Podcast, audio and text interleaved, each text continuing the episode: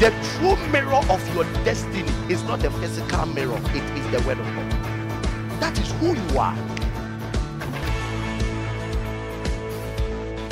Ah, the Lord mighty and stronger, the Lord mighty in battle. Celebrate Him this morning. Celebrate Him. Celebrate Him. He is the reason we are gathered here. Let Him feel your presence. Let Him feel your presence. Let Him feel your presence. Ah, Jesus, we are grateful. We are grateful. May we never be familiar with your presence. We are grateful. We thank you this morning. Uh, this year we are your project in progress. And when you are done with us, when you are done with us, all praise will keep be given unto your name. We bless you. We are grateful. We are grateful. In Jesus' name, amen. Shall we kindly have our seat in the presence of God? It's time for testimony. This is the first testimony in 2022. Celebrate Jesus. Celebrate Him for consistently blessing this ministry with testimonies, mind blowing testimonies. This year there will be so many testimonies. Last year we increased. This year we will eh, increase extremely. Amen. I just want you to know this that as we are waiting on our testimonies, let's play our part. Amen.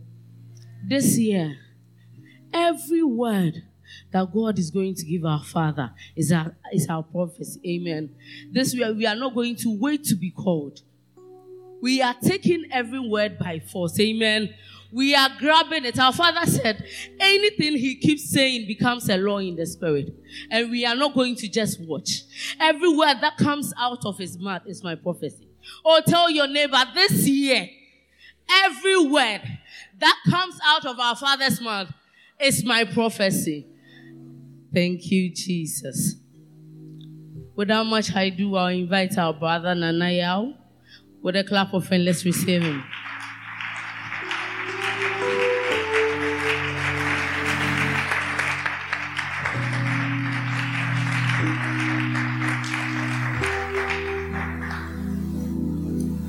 Thank you, Jesus. Thank you, Papa, Jesus. thank you so much. Mommy, God bless.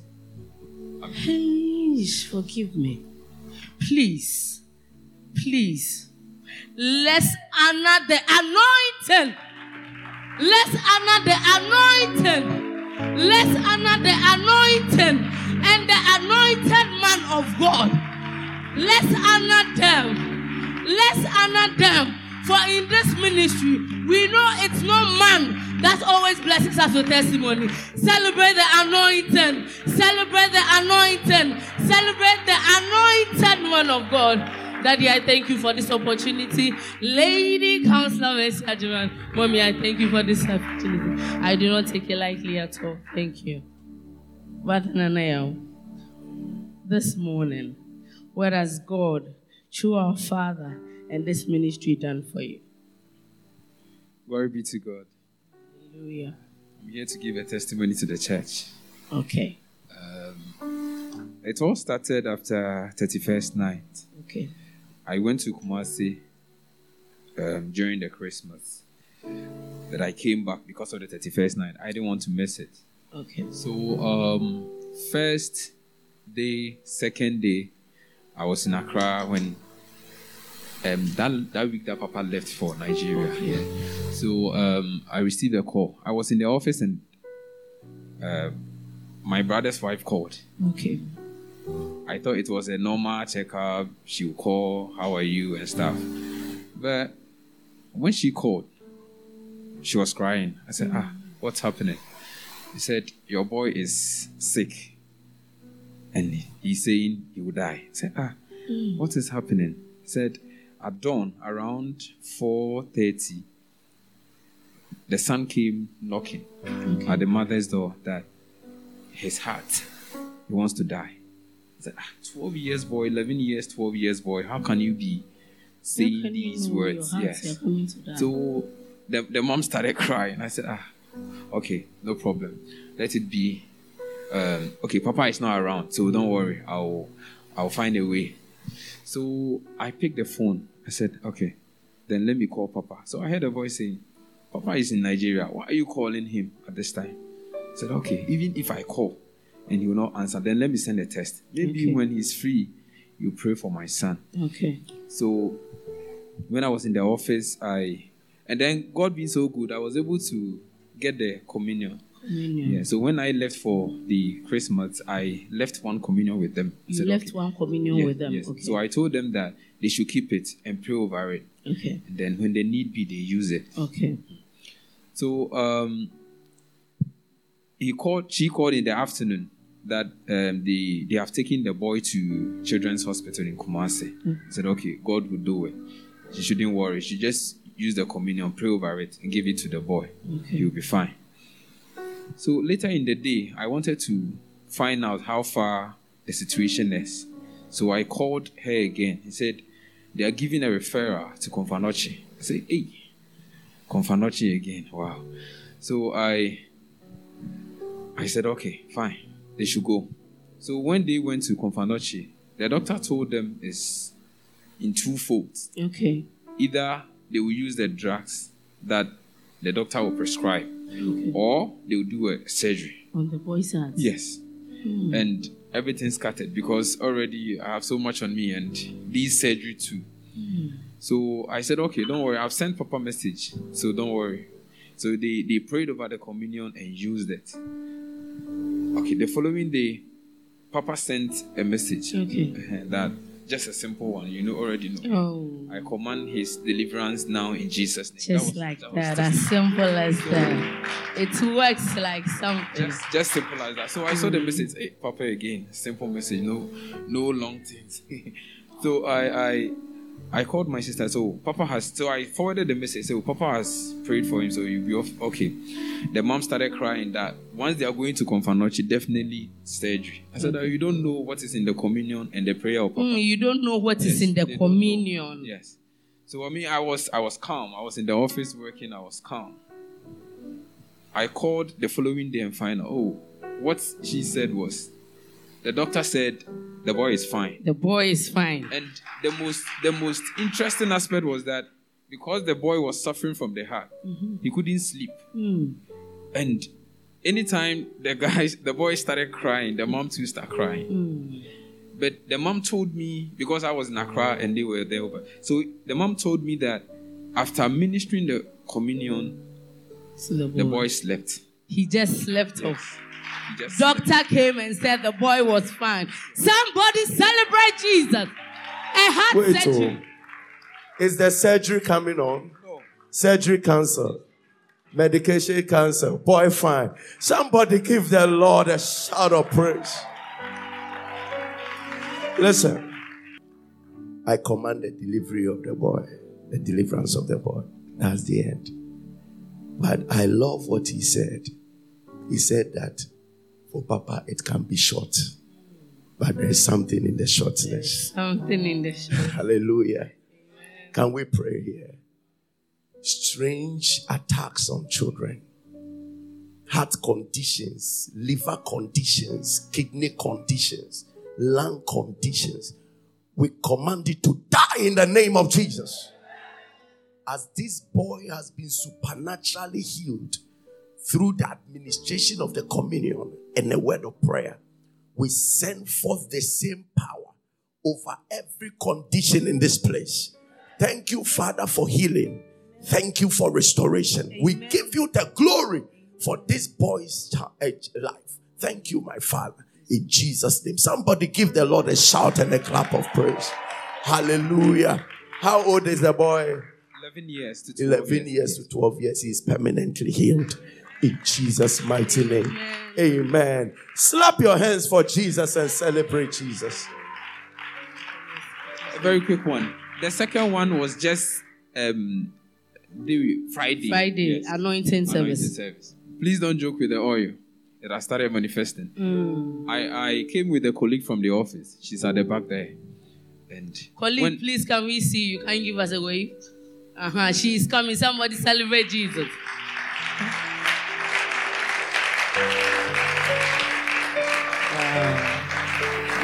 I was with her on Friday. She even gave me a call early in the afternoon, around mm. two, three o'clock, that Okay. she will be coming to church. I said, okay. Already, she wasn't coming. She was on assignment. Okay. So she just joined on Friday. So when we, we were coming, she was driving, but she never complained of her shoulder hurting her. Okay. Yes. So when we came, we, we, we were fortunate to get the um, anointing oil. Okay. So after Papa ministering, she anointed the forehead and she anointed the shoulder Her too. shoulder too. and within 10 seconds, Within 10 pain, seconds. Okay. the pain that was troubling her instantly, within 10 seconds. For how long was the pain then?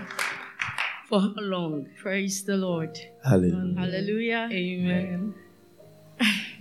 He's saying it, but that's that's exactly what happened. Okay. So on the way to church, Okay. um, I just felt a shoulder ache. And so when we came for the anointing service, I anointed my forehead and then I smeared the remaining oil on my shoulder. Okay. It took about 10 seconds to realize the pain wasn't there anymore. Pain wasn't there anymore. Wow. I think I have series of testimonies. Can I be quick on it? I have to say it. Um, when um, the pastor mounted the pulpit, he said, "Pray for liberation. You might not know who needs it." Okay. And then we all did. Yesterday I was at home, and then a friend in Kintampo called, and then he said he lost his mom on Tuesday. Suddenly, he was just at work, and then he got a phone call telling him that the mom had been rushed to the hospital Okay. when he got there, he saw the brothers coming out of the morgue. And then he asked, It's like we just left our mom in the morgue. Mm. So he called to tell me about it. And then I was like, This thing just can't happen.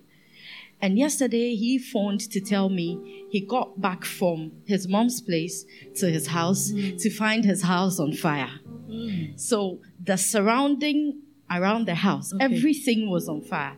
And I just I just want to thank God that I don't know what he did, but he did it regardless. He mm. stopped that fire and then he saved the house. So I just ah. want to say thank you to Jesus.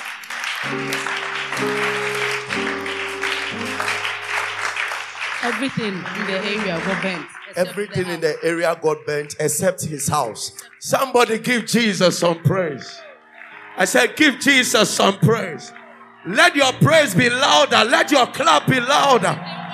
May the Lord bring sharp deliverance to us. I said, may the Lord bring sharp deliverance to us in the name of Jesus. And is the pain gone forever? It is. It's, you can't feel it again. It's gone forever. Celebrate Jesus wherever you are. Hallelujah. Amen. God bless you. Please sit back. I told you last week that before I preach every Sunday, we will play back what was preached the previous Sunday so you refresh your heart to receive a new message. Amen. Um, we have been used to just going to church to hear the word of God. Then in just seven days after, we forgot, we forget what we heard. And then we come for another one. It can't build you up. It can't grow you. You must always keep what you have received. Then you add up and top up to it. Hallelujah. So please sit back, relax. Tell somebody, sit back, relax.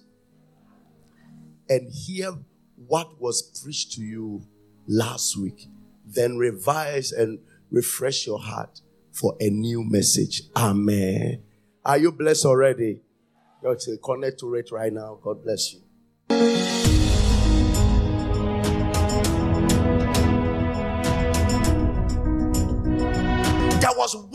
Characteristics of God. Something characterized God. That was the aspect of Him He showed to us. There is only one thing we saw God do. He began to speak. So the moment He told man, I am making you like my likeness and my image, then there is one thing we already know about Him. We must have the ability to speak.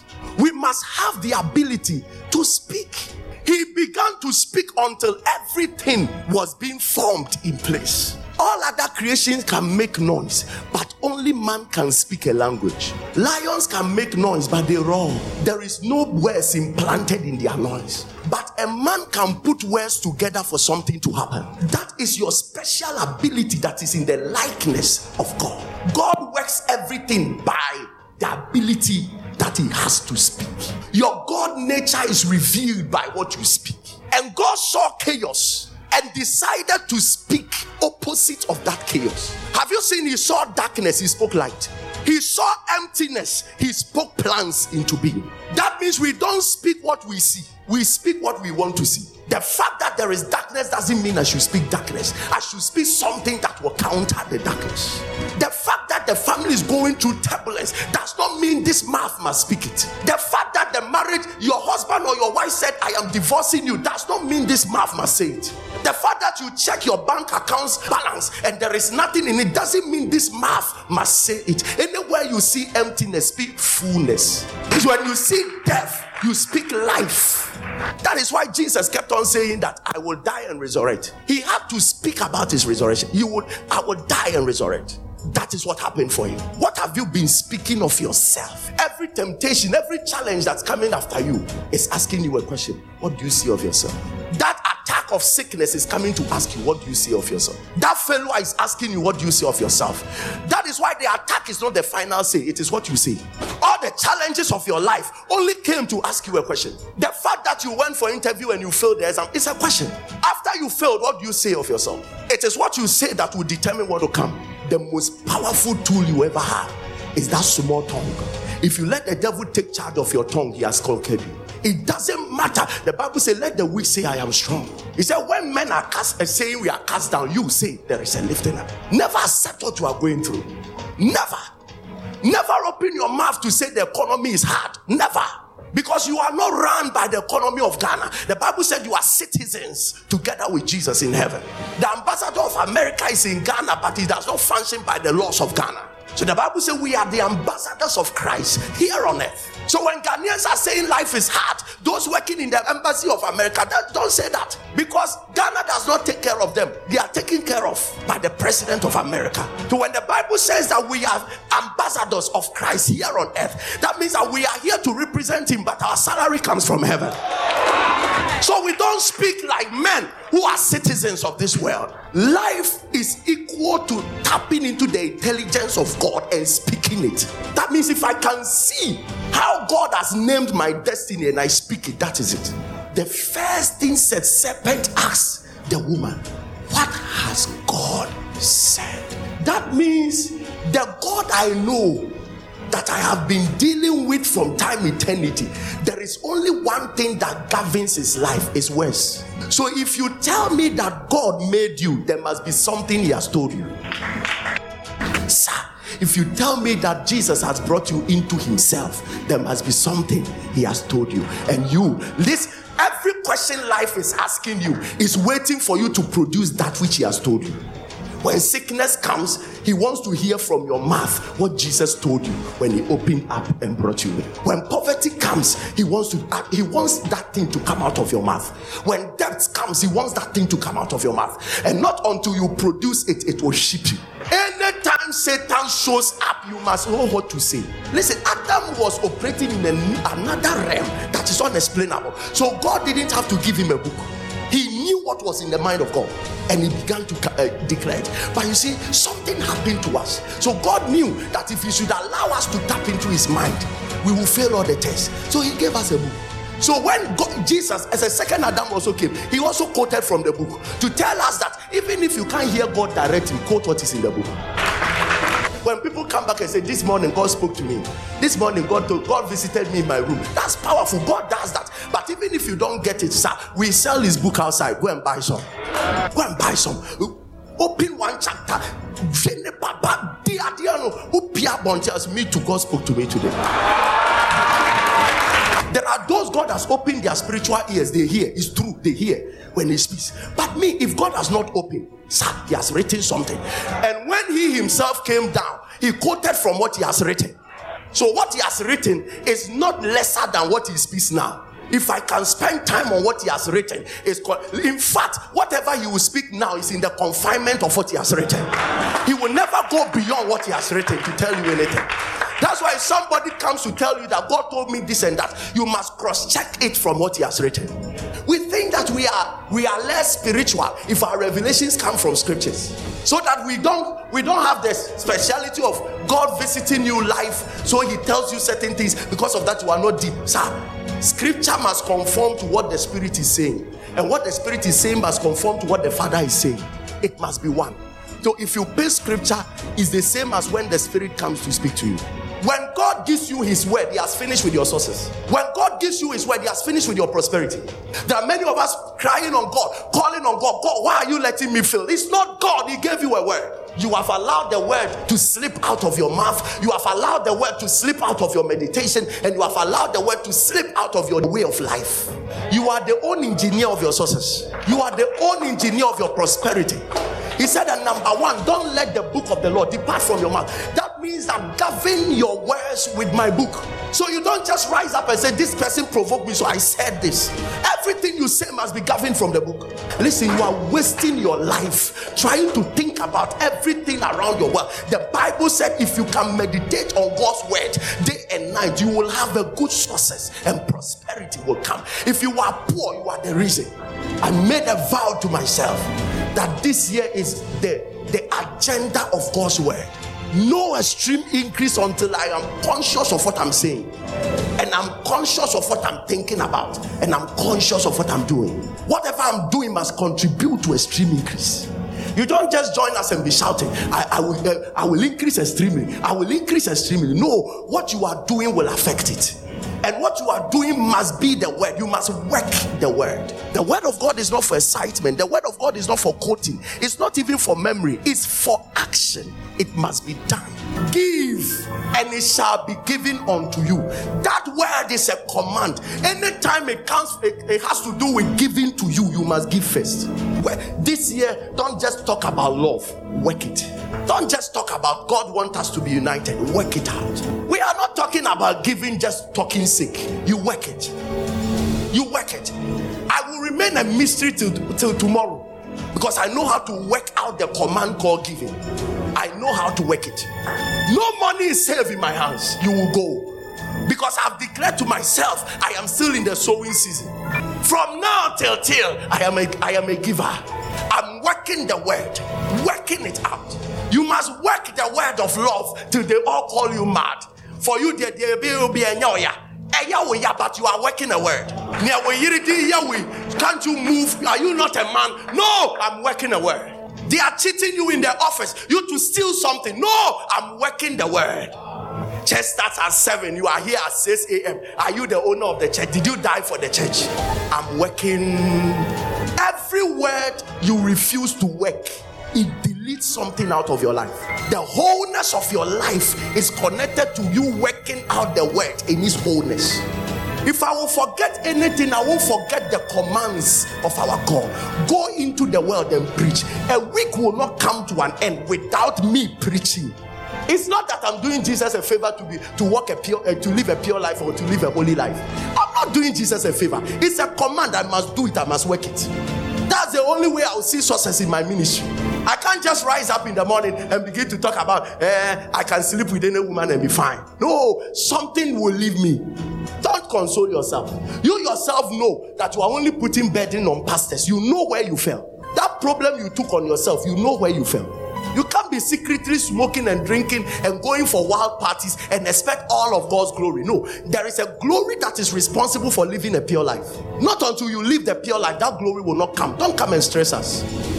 If God tells you that blessed are the peacemakers, for they shall be called the children of God. It works. Continue to cause confusion everywhere you go to. Your life will be stranded. It will get to a point you will not find the identity of God over your life. Don't just be a reader of the word, be a practitioner. Do. Let us see practically a man demonstrating God's word daily.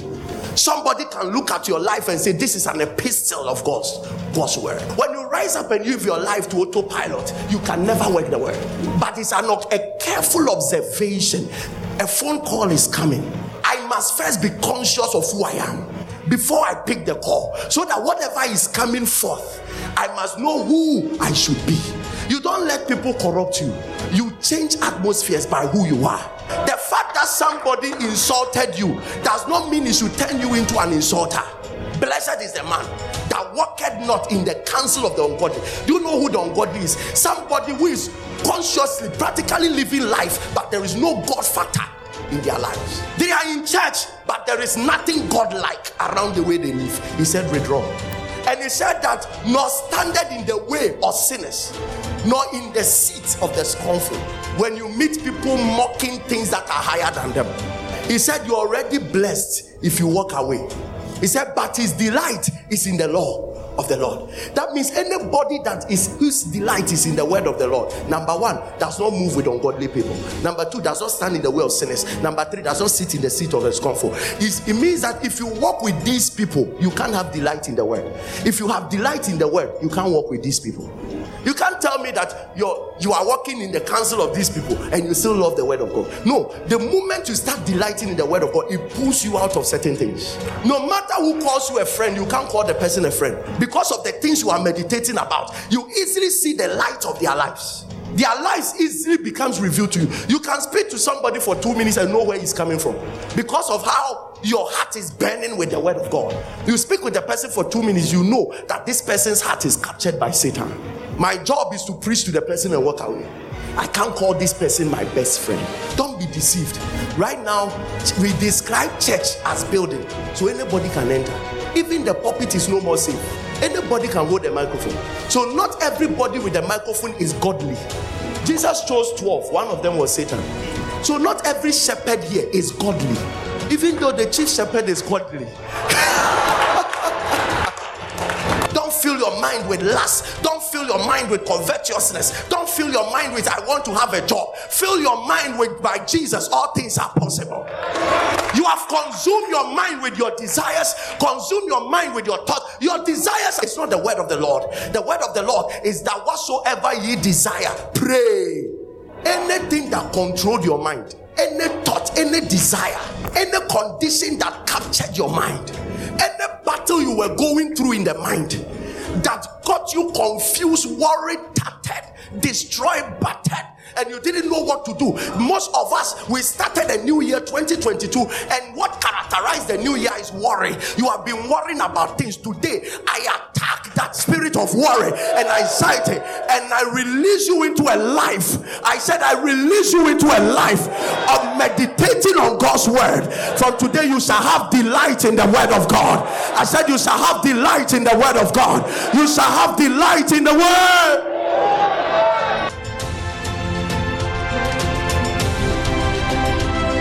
Somebody celebrate Jesus. I am I'm extremely careful and cautious this year uh, concerning what should be in your heart. I'm extremely careful. I will not rush through services because I've realized that people just come to church for all kinds of reasons. And over time, you realize that they have not been imparted and they have not been changed. This year, the word of God will be planted in your heart. I said, the word of God will be planted in your heart. And as you work the word and as you meditate on the word, success will keep coming without struggle. Somebody lift up your hands and begin to speak in unknown tongues. Speaking in unknown tongues wherever you are. Preparing your heart for the word of the Lord. Prepare your heart for the word of the Lord. Prepare your heart for the word of the Lord.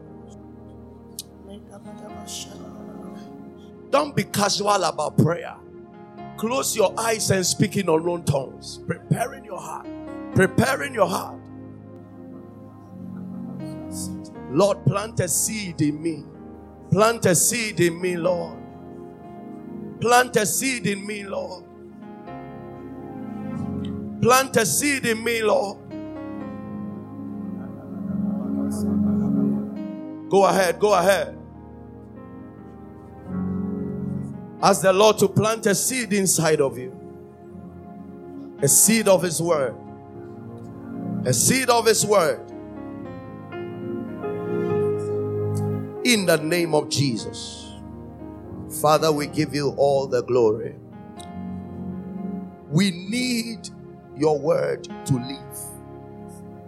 So, Father, make it plain and understandable to us that everyone that lives here will find direction to where they are going in life. I give you all the glory in Jesus' mighty name. Amen. Please be seated. Be seated in the heavenly places. Deuteronomy chapter 8, verse number 1.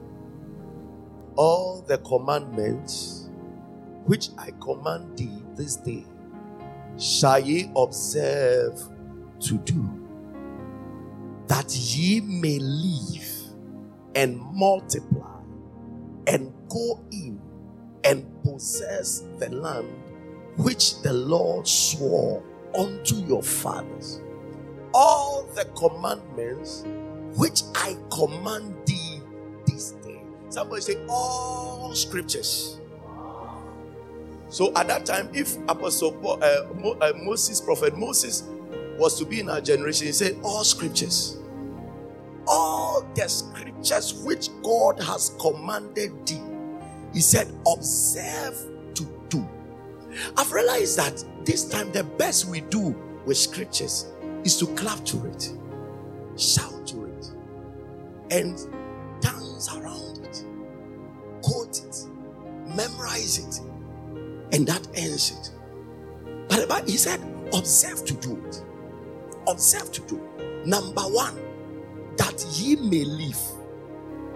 You know, this week I've been sitting on this scripture for a while.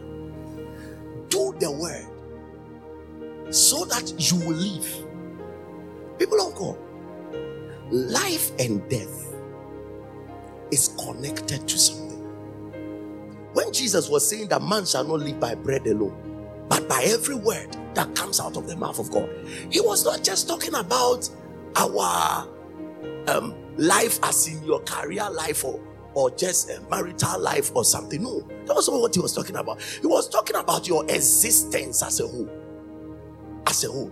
Anybody that is walking outside of the word of God does not have the hope of life tomorrow. It takes just mercy for you to see tomorrow if you are not working a particular word of God around you.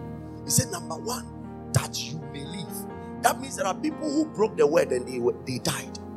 There are those who broke the word of the Lord, resisted his commandments, and they died. And the Bible said, Do this word. Do the command. Do. Somebody say, do it. I'm emphasizing on this because many of us are not doing the word. We are only fulfilling our desires and our lust. That's all we are doing. Sometimes I sit back and I look at the body of Christ as a whole, and clearly you can see a people that are actually living by their own accord and their own will and covering it up with an expectation for God to move. That's what is happening in our day. And there is no promise God can give you that will work until you submit yourself to His Lordship by obeying every word that He has spoken. He said, Observe to do it that you may live. And what is the next thing? that you will multiply. You will multiply. Extreme increase. That you will multiply. So, number one, it gives you life. Number two, it brings you increase. He said that you will go in, it gives you access. Then the final thing you possess the land, it gives you inheritance. The word of God. The word of God. Never live a casual life, you pay for it. Never live by your own lust and will, your life will pay for it. This is a year that every one of us must be conscious of working out the word of God. You see, they were about to enter the land of Canaan, and God was ready to fulfill his promise for their lives. And when you read the whole chapter of Deuteronomy 8, you realize that God was worried. And the condition was simple do my word. Because you are about to enter into multiplication. So I'm telling you the condition around increase, the condition around blessings, the condition around possessing the land, the condition. They were about to enter into Canaan. And then the, Moses stopped them and told them that, hear the word of the Lord. This is the condition to possessing that which God has promised you. There are many of us here. I bet you, if you go to heaven now, even heaven bears witness that this year is your year of increase. If you access heaven now, this is the year that everything you have been looking for must come in abundance. But you see, the condition have not changed. Before God gives you something, He must make sure that He can control it. Otherwise, it may never come. Many of us have been looking out for things from the Lord, yet we reject a very powerful aspect of God that has not changed. He said, are about to multiply, but watch this. My word. He continued by telling them something. Verse 2, quickly. Verse 2. And thou shalt remember all the way which the Lord thy God led thee these 40 years in the wilderness to humble thee and to prove thee to what was in thy heart, whether thou wouldest keep his commandments or no. That means for 40 years, God was testing their heart. If these people, if I give them Canaan, would they still keep my word? So sometimes, if God wants to give you a marriage, He can delay for 10 years. If when that marriage comes, He'll be proving your heart. Will you be able to keep His word if that marriage comes? Will you keep his word if you get that political appointment? Will you keep his word if you get that job? Will you keep his word if you get that visa? Will you keep his word if he anoints you as the prophet you want to be? Will you still keep his word? He said, For 40 years, God was trying their heart because very soon they will access Canaan they have been slaves for 430 years, but very soon they are about to possess their own land. That land is flowing with milk, that land is flowing with honey. That land is a wealthy land, it's a rich land. But God was not in a haste to deliver the land to them, He was testing their heart if they will be faithful enough that when they come to the place of abundance, they will still keep His word. The question this morning to you is simple Will your heart still run after Jesus? If you get all that you have you need. If he gives you everything that you are looking for even in abundance will your heart still go for him?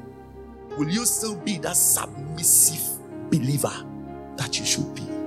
Have you not realized that you are so proud because of the fact that you can take care of yourself?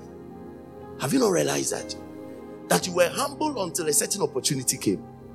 Have you not realized? And sometimes god will take us through the process of tests and proving that our heart will be opened up to Him. So somebody can sit up and say, Nobody takes care of me. That was when you expose your heart to the Lord. And you're not and you're not You can't you can't take care of you can't do that. That is an open heart to the Lord. And that is that heart is the reason why he will be careful to open up the channel of extreme increase. That heart if we don't understand this mystery about God, some of us will shout extreme increase to 31st December and may never have it. He said that he proved them for 40 years to know their heart. If they will keep his commandments or they will not. I pray for somebody here. Receive the grace for your heart to run after God. I said, receive the grace for your heart to run after God. In the name of the Lord Jesus. Listen, there is a condition about God. The anointed must still obey him, the unanointed must still obey. The rich must obey, the poor must obey. When it comes to obeying the voice of God, everybody is not exempted. He will test your heart. He, in fact, our walk with Him right now is a testing walk. He's testing everybody's heart. He's testing everybody's heart. Will you still Submit yourself. If he finishes with you, will you? Or this beginner with you has changed your heart altogether. Just the beginner. There are some of you, God's plan is to make you a millionaire in dollars. He started with a millionaire in cedis. And suddenly, your heart changed. So some of you failed at the starting point. Most of us. A pastor, he wants to give you 100,000 congregation. He gave you 500, you change your work. You stop reading Bible. You look at a certain uh, quotation, you say, This is not mine. This is for the members. for me, humility is not a command for me, it's an, it's an opinion. You start to talk anyhow. That is how you end with the beginning. I'm telling you a mystery. I'm telling you a mystery. Many people are not going anywhere because they have failed the test of their heart with God. When I looked at this, I said, God, so you were just frustrating them for 40 years in the wilderness just to prove their heart that if they access the land, they will still obey your word. That is how serious God is around His word. He has exalted His word above His own name. People of God, the Matthew you see, it is the heart of God. When you pick up the book of Matthew and you are reading, you are reading the heart of God. When you pick up John, you are reading the, it's a heartbeat of God. Anybody that breaks it is breaking his heart.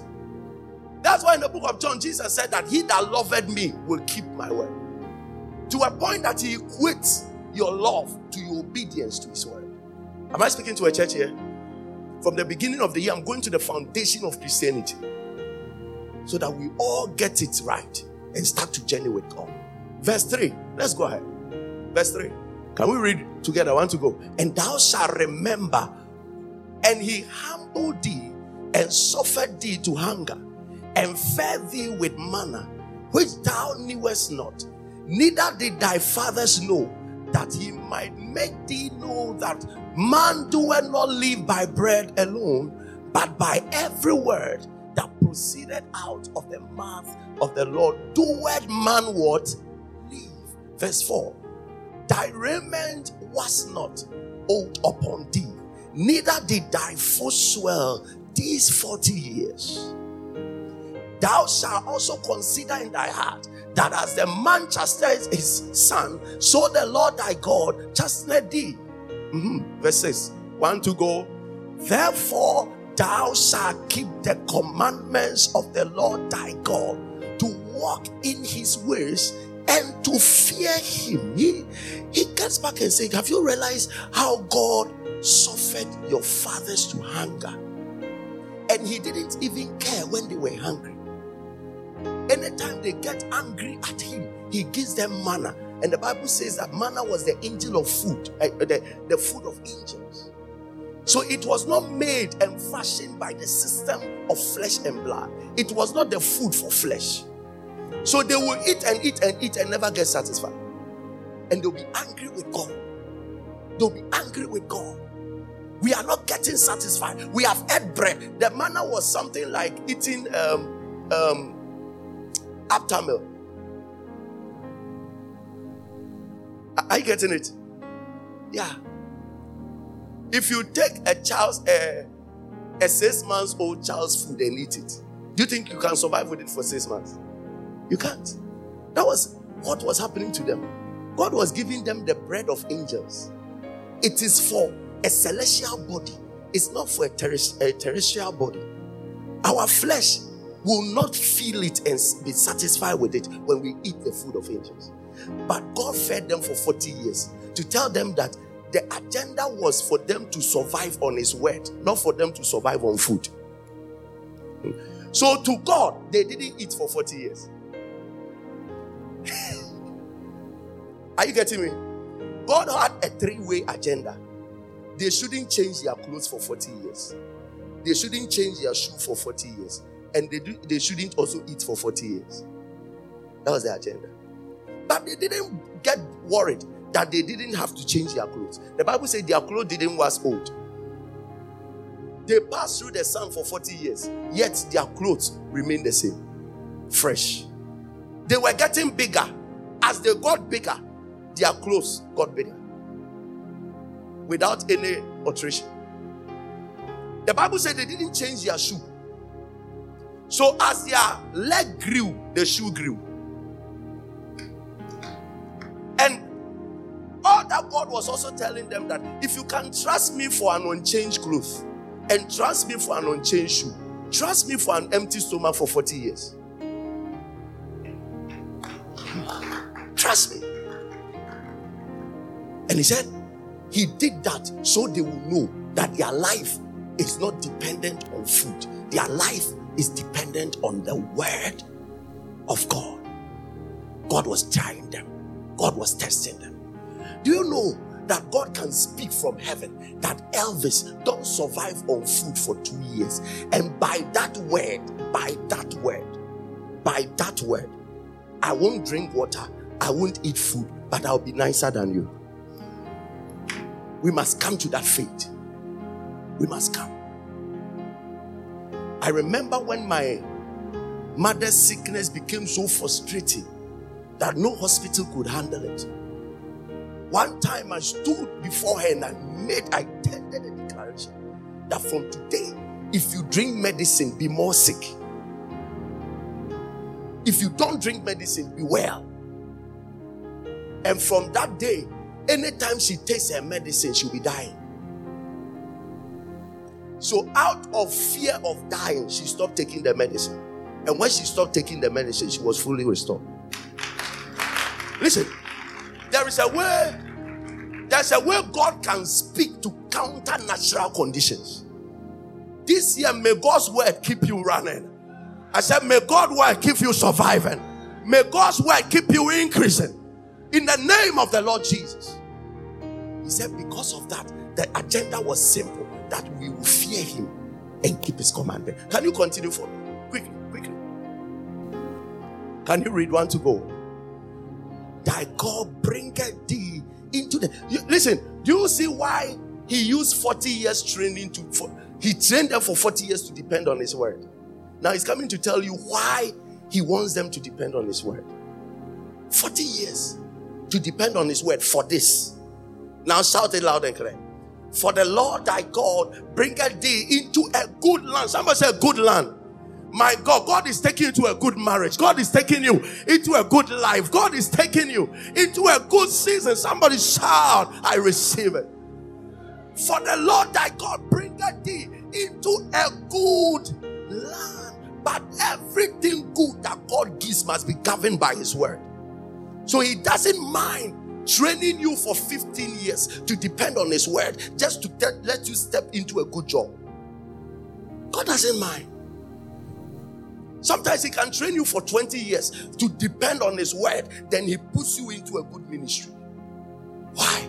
Because when you get there, money must not control you, fame must not control you. Um, um, um, People calling you, lifting you, promoting must not control you. It is His word that must control you. So sometimes He will take you through the training of depending on His word for years before He puts you into something. Most of you that are calling out on God and saying, God, you have rejected me, it's not a rejection, it's a training session. And the training session is for one agenda so that you can depend wholly on His word. He said, Because I'm about to bring you into a good land, a land of brooks and of water and of fountain and depths that brings that spring out of the valleys and hills. My God, a land of wheat and barley and vines and fig trees and pomegranates, a land of oil, olive and honey. My God, a land wherein thou shalt eat bread without scarceness. Thou shalt not lack anything in it. A land whose stones are iron and out of whose hills thou mayest dig brass. My God, you are entering into a season. Oh, when thou hast eaten and art full, thou then thou shalt bless the Lord thy God for the good land which he has given thee. Verse 11. Beware, somebody shout, beware. That thou forget not the Lord thy God in not keeping his commandments and his judgments and his statutes, which I command thee this day. Mm lest when thou hast eaten and art full and hast built goodly houses and dwelt therein, mm, and when thy herds and thy flocks multiply, and thy silver and thy gold is multiplied, and all thou hast is multiplied, the way your CalBank accounts will multiply, and your Ecobank will multiply. Am I here with the church at all? Your fidelity accounts will be multiplied he said, Then thy heart be lifted up and thou forget the Lord thy God, which brought thee forth out of the land of Egypt and from the house of bondage, my God. He said that, he said, you are about to experience a certain multiplication. It is a quantum lift. Listen, this is what it means. It means that somebody whose salary is about 500 cedi in the year of extreme increase can land himself something and shift him to 10,000 cedis. He said, When you get to that point, I am basically training you because when you get to that point and you are building goodly houses and you are eating and you are satisfied and oil is flowing and honey is flowing, he said, The temptation is that you might forget. So God has to make a way to train you to a point that your blessings and your multiplication cannot swallow up your conviction about His word. So there is there is a season that God takes you through, and sometimes if you don't understand the season, you may think that He hates you. That is what many people call delay. And if you don't learn it early, He will keep delaying you because he must take you to a point where you build so much conviction that both prosperity and challenges cannot change your faith in his word. That is where he's taking you to. That's where he's taking you to. That all of your heart captures his word to a point that you are in for him. That nothing affects your heart for his word.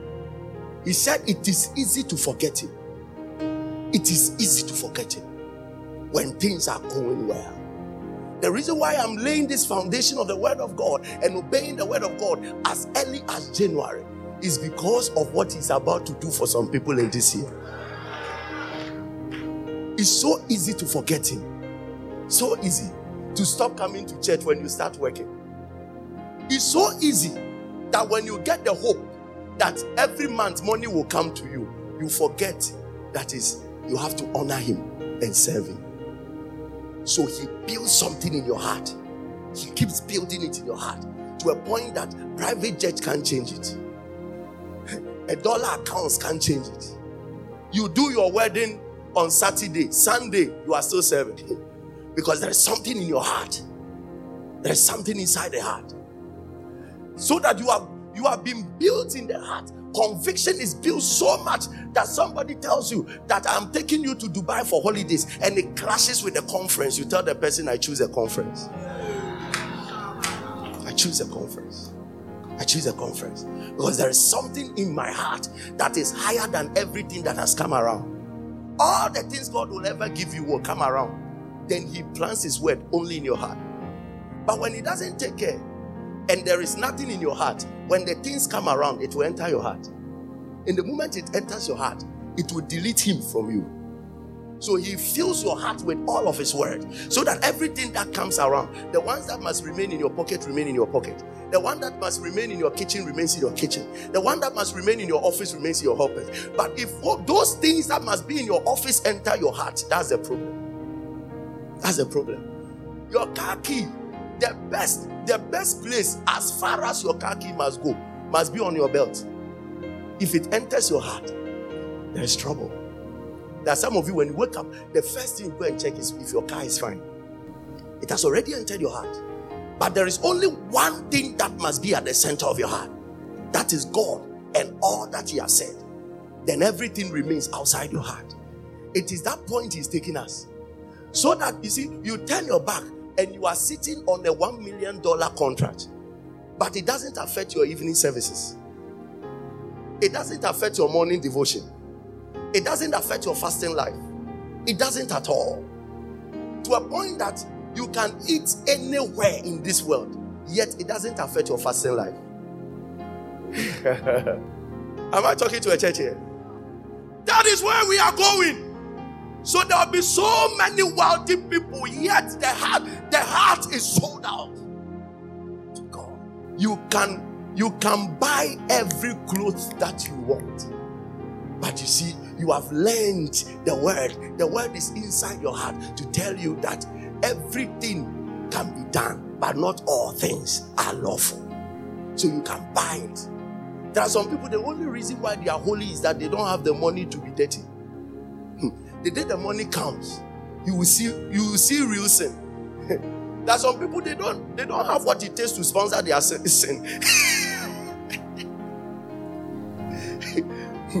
if the money start coming, that's why you know he's a good sinner.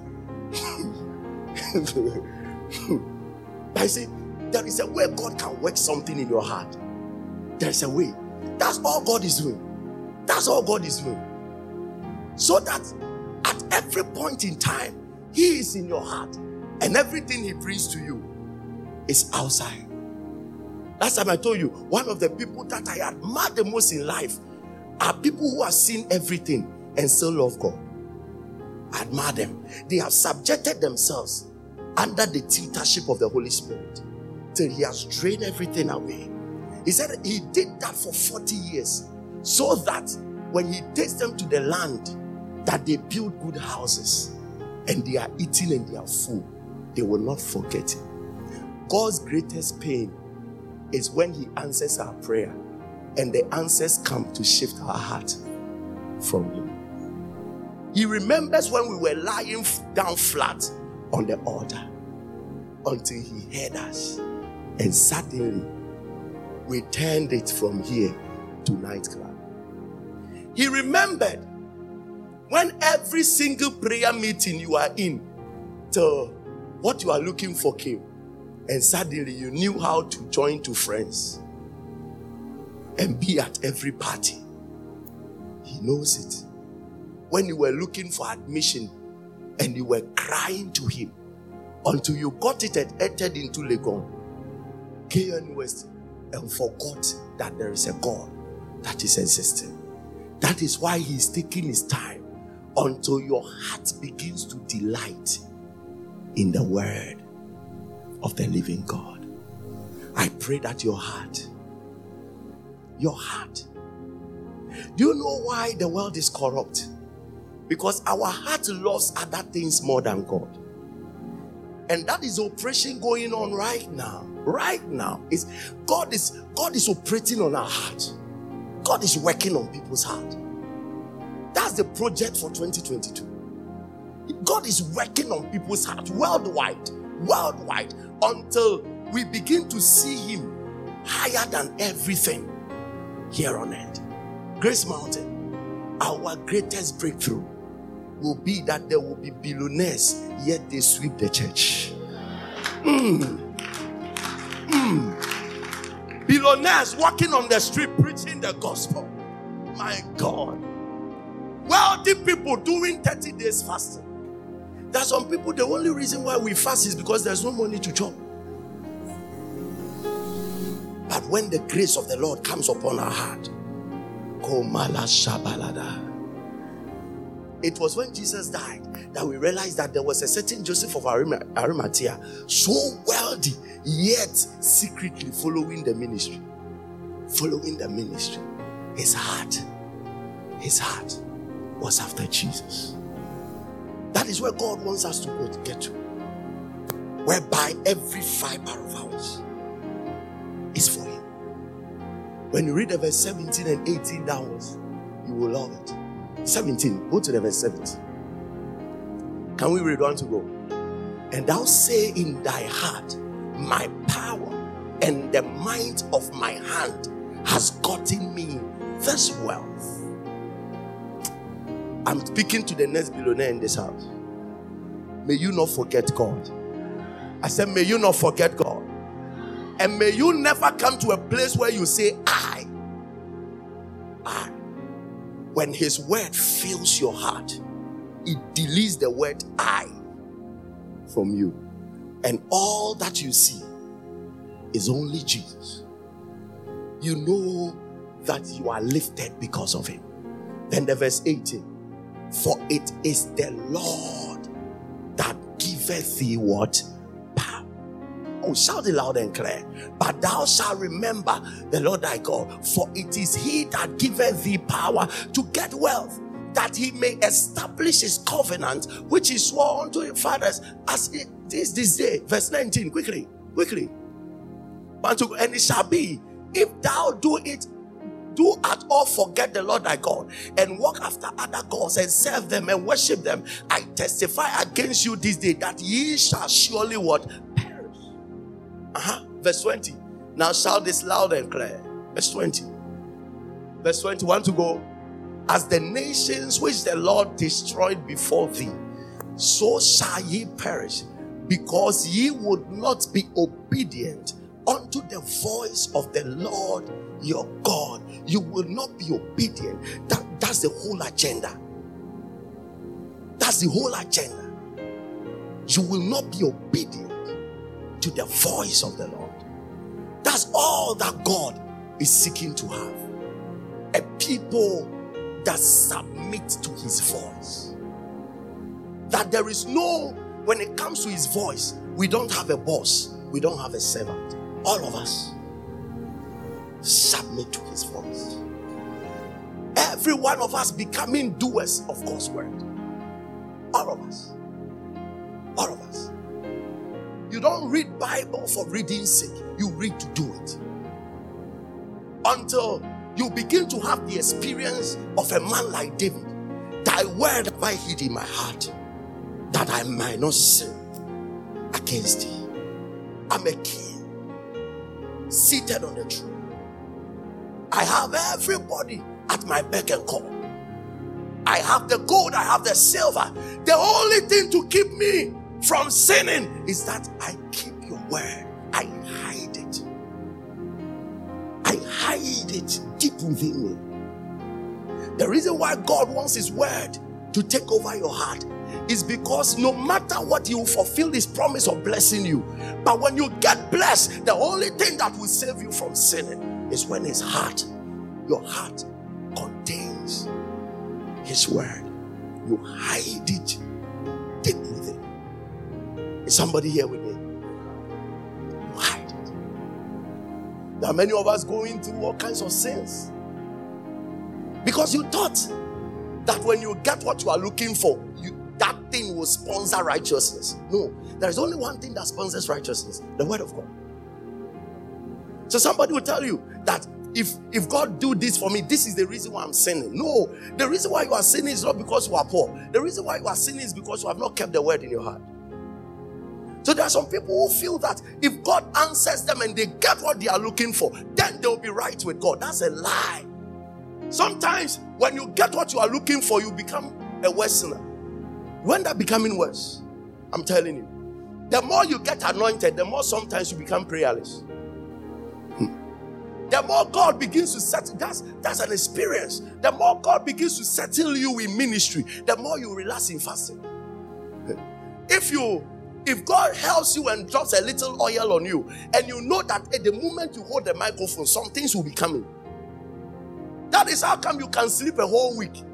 Then get about 30 minutes, be look through, prepare some message, then come and stand because you, you think you are skillful.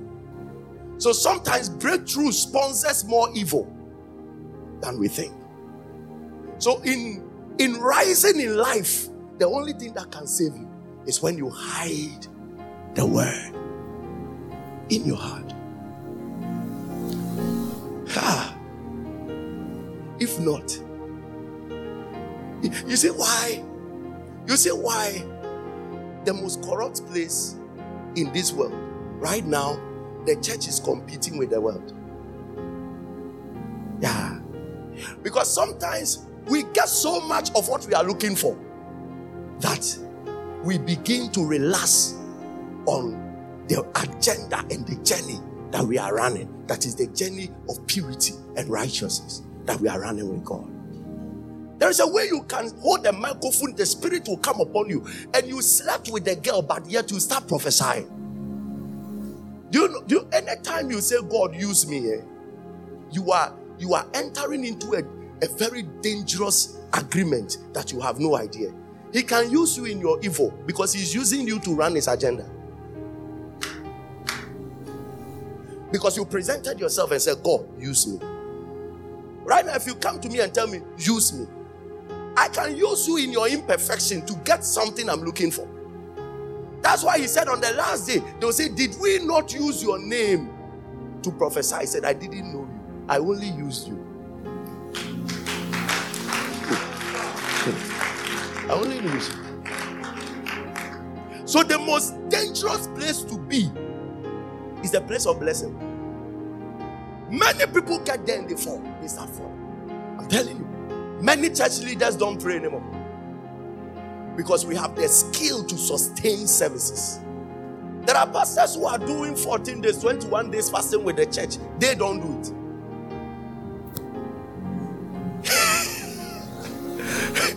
They themselves are not doing it. Yeah. I can boldly tell you that those who stand on pulpit and say stop fornicating, eh, are girlfriends. You have no idea.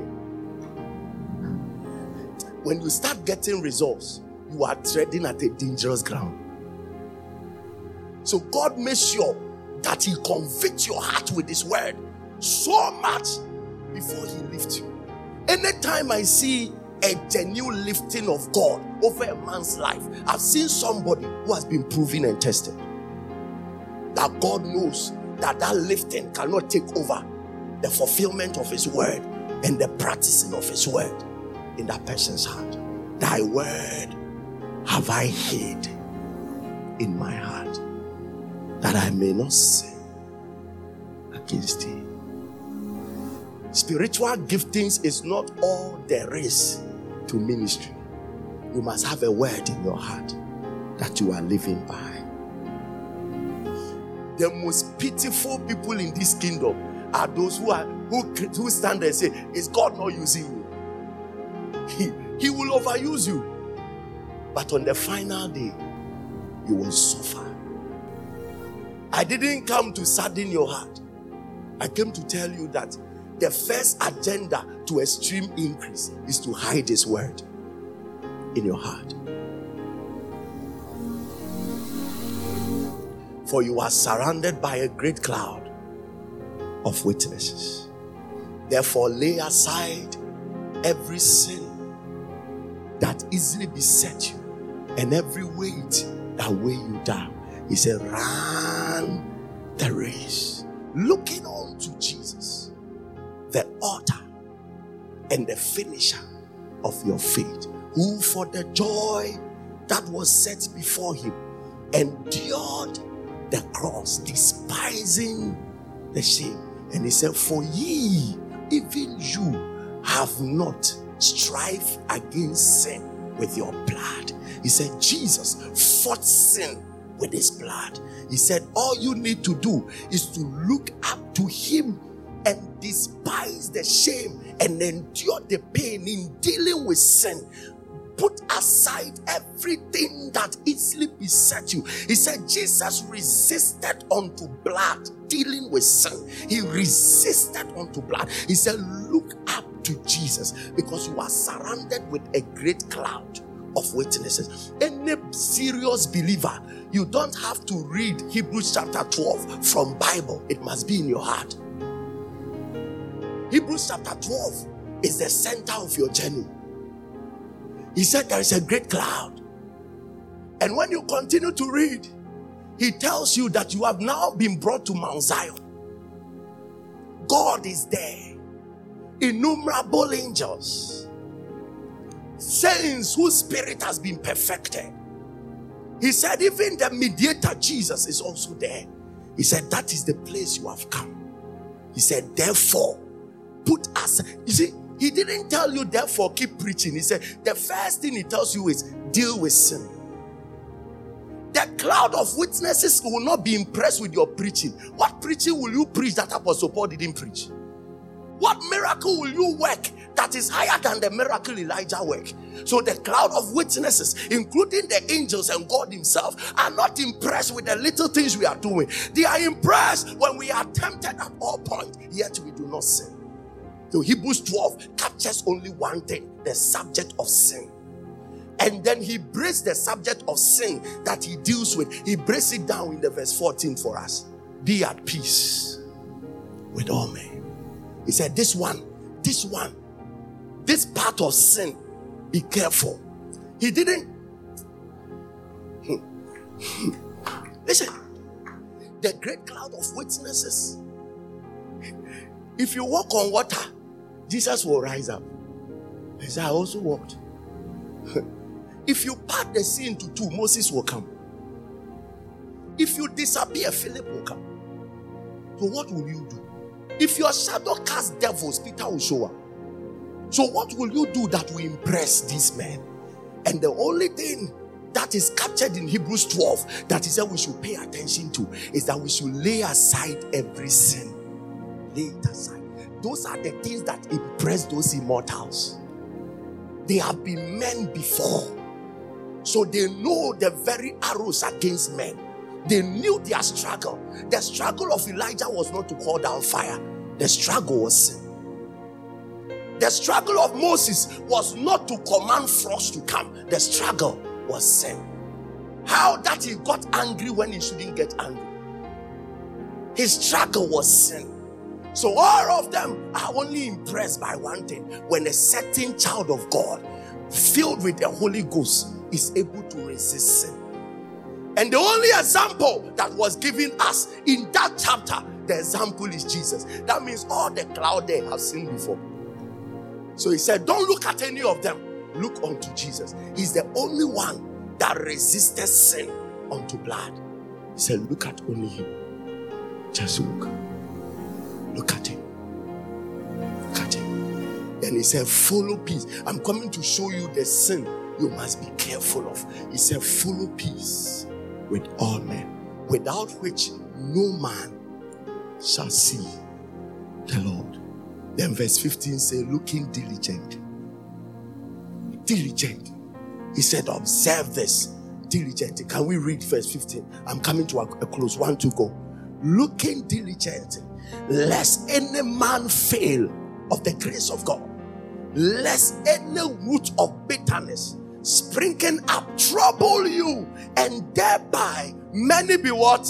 Defiled. So one sin is singled out the sin of bitterness. He said that looking diligently, lest any man fail. There is only one sin that can let you fail in grace bitterness. Bitterness.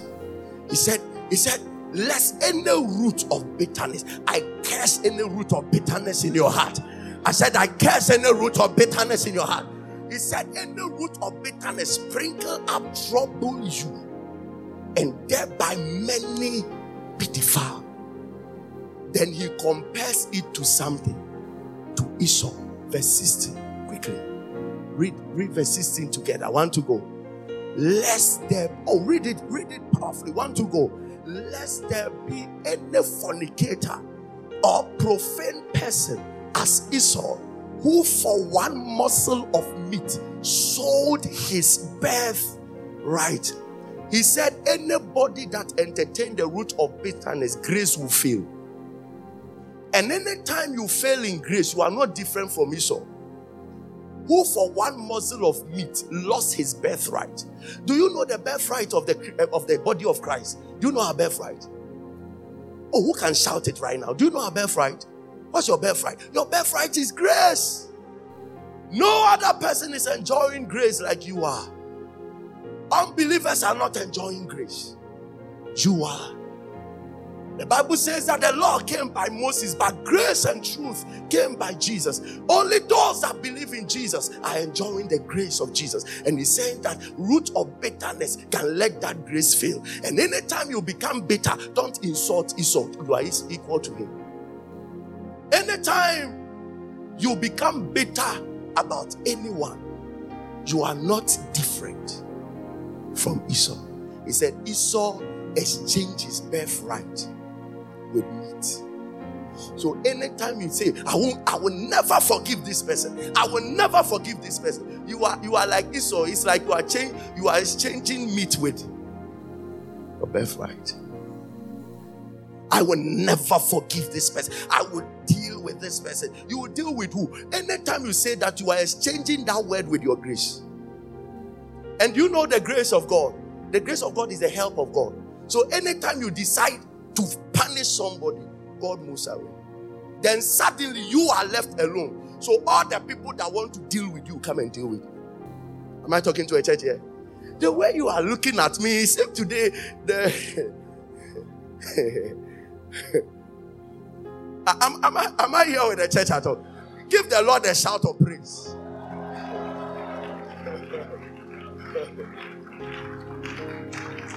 I'm telling you this under no circumstance. Listen, listen.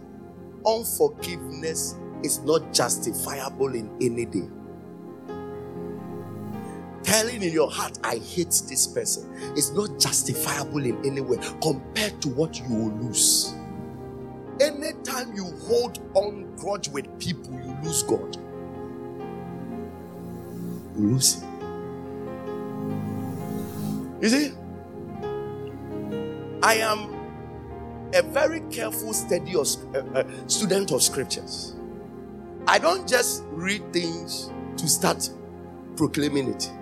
I, uh, you see, there are people who want service to be powerful and to sustain. I'm not that kind. I love to fish out what actually God is trying to tell His church. You see, Matthew chapter 16. Matthew chapter 16. I will build my church, and the gate of hell shall not prevail. And I will give you the keys of heaven. And whatsoever you bind on earth shall be what? then, chapter 18, he comes back again and said, If anyone offends you, go to him. It's not when you offend. If anyone offends you, go to him and seek for his forgiveness. Is this reasonable?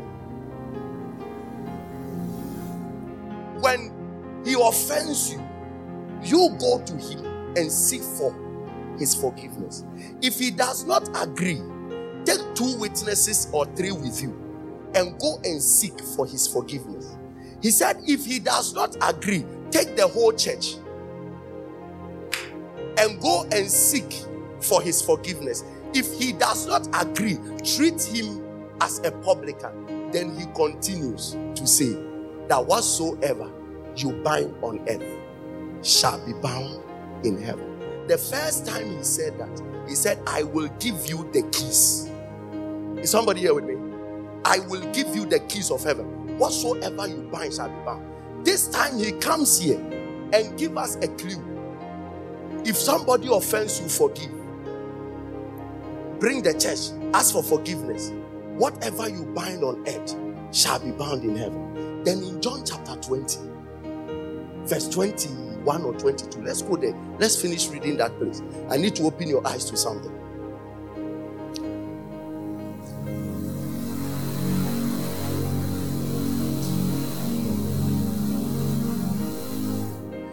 John 20, verse 20, 21.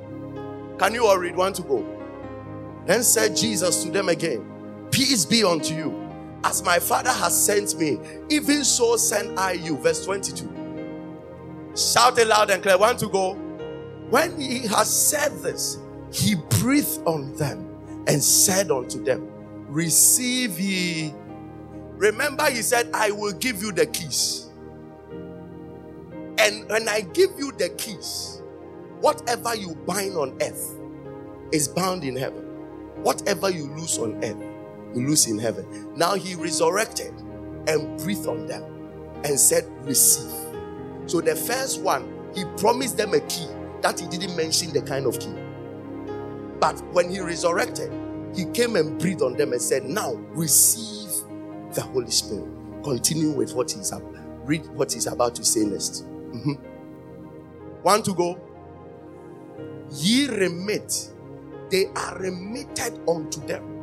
And whosoever sins ye retain, they are retained. Whoever said, Wow, God bless you. Are you getting it? Now receive the Holy Spirit. Anybody sin you forgive is forgiven. Anybody sin you keep is kept. Whatever you bind on earth. So the binding is not binding demons, it is binding people in your heart.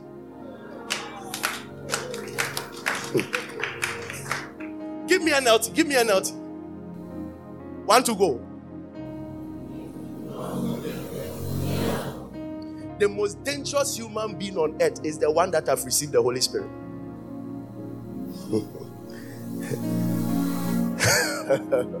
so you see, If you're a child of God and you don't hide this word in your heart, and you keep on holding people's grudges, you are worrying God from forgiving them.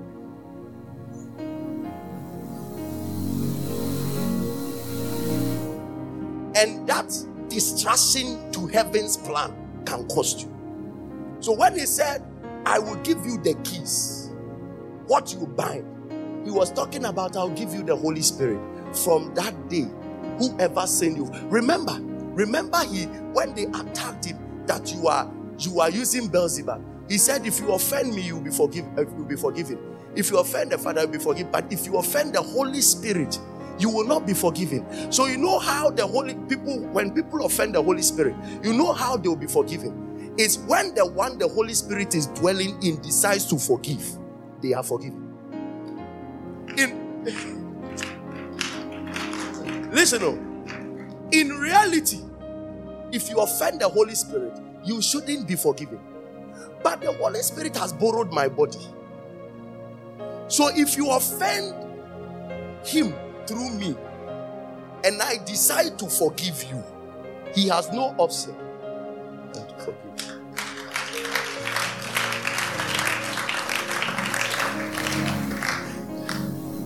If this word is not in your heart, you will go about attacking people. You will go about saying all sorts of things. And what you will be doing is that very soon you will make the Holy Spirit uncomfortable, the Spirit of grace uncomfortable, and you will start to lose grace. Grace will start failing. He will stop working around you, stop working around you till His work ceases around your life. You have no idea the price you are paying for refusing to live a loving life. You have no idea. You have no idea. Listen, if somebody is giving you too much problems, every day you are the person is getting you angry, the person is doing that. The best thing is that cut relationship with the person. Cut it. Make sure that you you see there are people who try to attack you. Some of you are on Facebook, on Instagram, on WhatsApp, and people get offended with you and they want to attack you. And anytime you read whatever they have written, it's getting you angry. Block the person, love the person, cherish the person, love the person. If the person is refusing, you block the person so you don't see what the person is saying. So you keep your heart. Am I talking to a church here at all? Run away from the things that makes you bitter because it will cost you. It's a high price we pay for being bitter every day. This is why many Christians are expecting the blessings of God. It's not coming because we are not hiding the word in our heart. If you know what it takes not to forgive, have you seen the parable of forgiveness? A master forgave a certain servant. The servant went and held on to another and said, I'm taking what's mine. He said, Go and collect him back. And he punished him that he didn't forgive. He said, So shall it be with this generation. Never allow the word of God to slip from your heart. Never. Never. All the witnesses that have surrounded us, they are waiting for people who can love. They are waiting for people who can overcome the temptations of sin. They are waiting for us. That is their pride. That is their pride. And sometimes we become so obsessed with speaking in tongues. We become so obsessed that we think that power is to demonstrate gifts. No, power is to live the fruit of the Spirit kindness, patience, tolerance, forgiveness, love. No, no. If, listen, I live a very strange life. If you offend me, I forgive you the very minute. But if I realize that it's continuous, I separate myself. The day you come, I flow with you. Pe- pe- pe- Nothing wrong. But the relationship that we have that makes you keep for offending so that I become better, I cut it off. So I can keep my heart for you all the time. So to keep loving someone, sometimes you must cut off certain excesses so that you can genuinely keep loving the person. You can genuinely keep loving the person. Don't give yourself away to certain sins, it will cost you. And the best blessing of the word of God is that it manages our heart. Is somebody blessed today? Keep the word in your heart. Forgive your ex. Forgive your ex. I'm telling you, without his disappointment, you won't meet the right man. Forgive. Forgive. You may never meet the right woman or meet the right man without that early morning text message that destroyed and shattered your heart. Yeah. Yeah. The Bible said that if the princes of this world knew, they would not have crucified the Lord of glory. That is, and you see, Jesus was so deep in this mystery that whilst he hung on the cross, he sought for forgiveness for them. Because he knew that their disappointment is setting him up as a king of the whole world. He knew. He knew. Forgiveness is a mystery. Walk in it. Walk in it. When the Holy Ghost settles in your heart, one of your biggest assignments in this life is to keep forgiving people. Yeah. Never die with people's grudges in your heart. Because every day you rise up, never think you come back home. So forgive before you step up. So that if God calls you around the way, you go with a pure heart. Have you seen Jesus didn't die with grudges? The Bible says when he cried, Forgive them, they know not what they are doing. He gave the ghost, gave up the ghost. Because nobody dies with grudges. Be at peace with all men, without which no man. If you die with grudges, where you go to is called the outer darkness. You are not permitted to see the glory. When Stephen was dying, did you see what he did? He prayed. He said, God, forgive them. The moment he prayed the prayer of forgiveness, he died. There are some there are some people eh, on the sick bed right now. It's time for them to die, but they have been on oxygen for six months, seven months. God is not taking their spirit. The earth too is not receiving them, and they are in the middle. Why? Because before they can see God, they must forgive everybody. But somebody is telling them that a witch is killing them. So even on the sick bed, they are in bitterness with a certain auntie in the village. So God is saying that until you forgive the person, you are not coming. The earth too is saying you have finished your work. so they are in they are in serious pain. Heaven is not receiving them. The earth is not receiving them. Because God will God wants to see your face. God really wants to see your face. But if you bring this unforgiveness, he can't look at you. So he has to take you to outer darkness. It's not hell, it's outer darkness. Very far from his glory. So he doesn't see your face. He said, Have you not seen that forgive us as we forgive? People of God, the sin that was singled out in Hebrews 12, among all other sin, was the sin of bitterness. Don't allow the devil to put you through. It doesn't matter what your mother did to you after service, go and call. It doesn't matter what your father has done to you. After service, go and call. Somebody will say, My father didn't take care of me. If he had taken care of you, he wouldn't have brought you where you are. Whoever took care of you had the capacity to do it. So if you are where you are today, it means your father only didn't have the capacity to do it. If God left you in the hands of your father, you wouldn't have been where you are. You wouldn't. So whoever disappointed you, disappointed you so God's plan can work. When you get angry with the person, you are saying God's plan was not a good one. Every day comes with hurt. That is why every day you must prepare your heart to forgive. Forgive people before they hurt you. Yeah. Yeah. Nobody must leave this world with a grudge inside. The only people permitted to leave this world with grudge inside are those going to hell. they can go with it.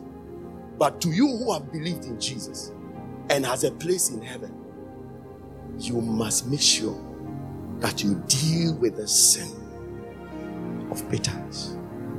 When people send you messages to insult you, turn them back. I forgive you.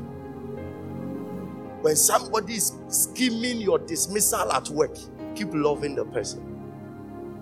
That is why, to me, I told you that the day I was preaching on uh, Matthew chapter 5, I told you that Matthew chapter 5 is the scripture that begins Christianity. If you don't have Matthew chapter 5, you need to have Hebrews 12 to understand the work, but you need Matthew 5 to start it. Pray for those that persecute you, love those that hate you. That's the whole agenda. Those that revile against you, he said, bless them. Bless them. Bless those that curse you. Bless them. It's beyond human logic. It's foolishness to bless anybody cursing you. But the truth of the matter is that that is the way to sustain grace. If you curse me and I bless you, I increase grace. That curse must pass through grace to get it. And I don't know the curse on earth that can break the defenses of grace. I don't know. Even God's own curse, the blood of grace erased it. You that you have you don't even have doctorate in. God will curse is broken. You don't have doctorate in languages. You are coming to curse me. There is no curse grace cannot handle.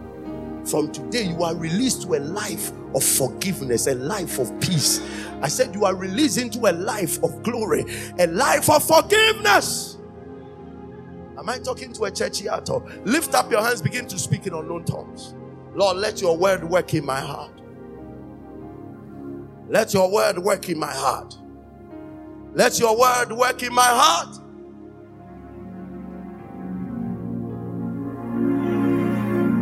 Let your word work.